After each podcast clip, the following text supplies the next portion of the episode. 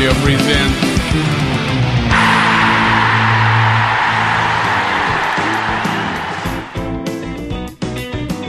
Сальве, дорогие тифози! Сегодня полноценно открывается подкаст об итальянском футболе. Футбол эпохи Возрождения – это всегда самое злободневное, самое интересное и самое авторское из всего, что можно найти о кальчо на просторах Рунета. Темой нашего первого выпуска станет команда Наполи.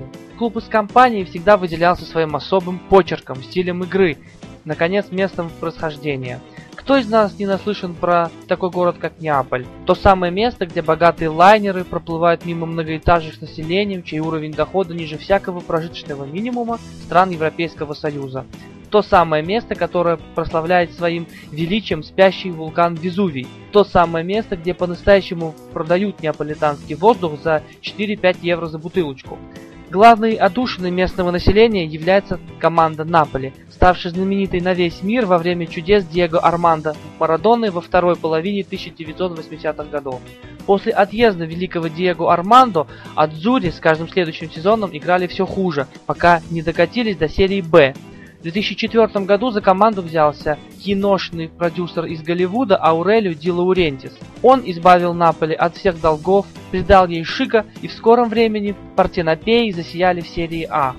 Сезон 2012-2013 Наполи начал в качестве основного претендента в борьбе за чемпионство. Букмекеры ставили неаполитанцев на второе место в битве за Скудетто после туринского Ювентуса.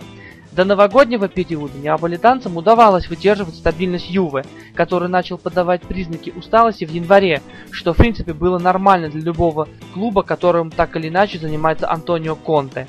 Последним удачным результатом Наполи оказалась победа 2 февраля над Катанией, после чего интрига за чемпионство в серии А должна была засиять новыми красками, но такового не случилось. Почему?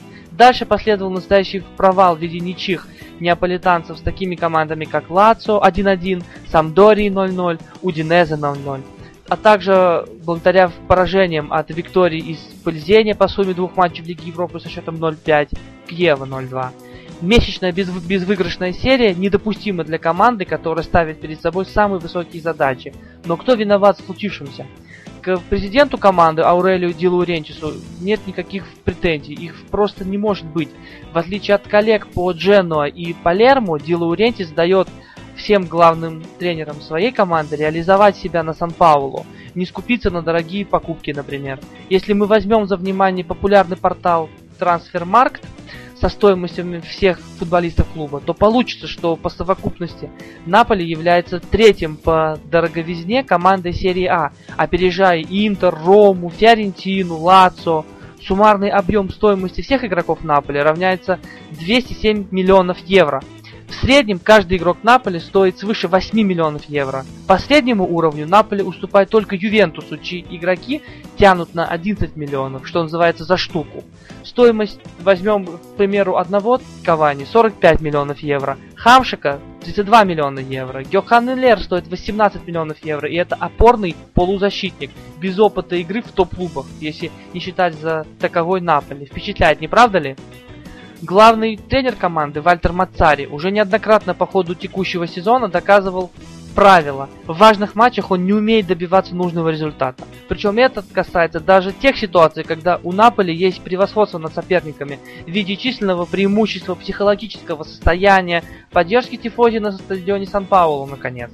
Как правило, первые таймы Наполи проводят достаточно неплохо, добивается локальной победы. Но затем команда пугливо прижимается к своим воротам и ожидает атак соперника.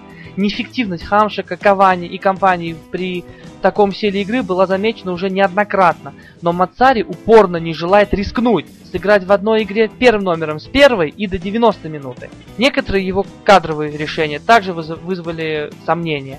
Именно поэтому сейчас Мацари не торопится продлевать истекающее летом соглашение.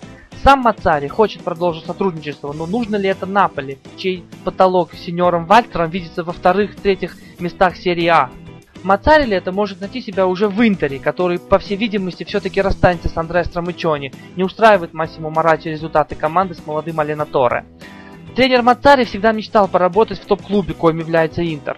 Такой выход может не обидеть никого. Вальтер по собственному желанию уедет в Милан, а Ди Лаурентис найдет нового специалиста, более подходящего для его клуба и для его мечты.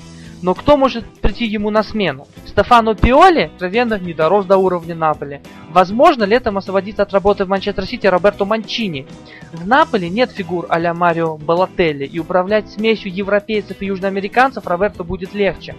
То, что кадровый состав у Наполи уже готов биться за Скудетто, вопрос немного дискуссионный. Все-таки, на мой взгляд, команде жутко не хватает двух-трех качественных игроков. Одного в оборонительную линию, второго в линию полузащиты и, наконец, одного игрока на скамейку запасных. Но мы, зная щедрого патрона клуба, предположим, что летом будет закрыта и эта брешь. В любом случае, от сильного Наполи выиграет только чемпионат Италии, где появится еще одна команда, которая реально, а не виртуально претендует на первое место. Последней проверкой этого Наполи станет игра 32-го тура с Миланом. На данный момент оба клуба разделяют только 2 очка. И этот матч должен расставить все точки над «и». С вами сегодня был Валерий Карпетян. До новых встреч и обязательной удачи. Встретимся еще раз.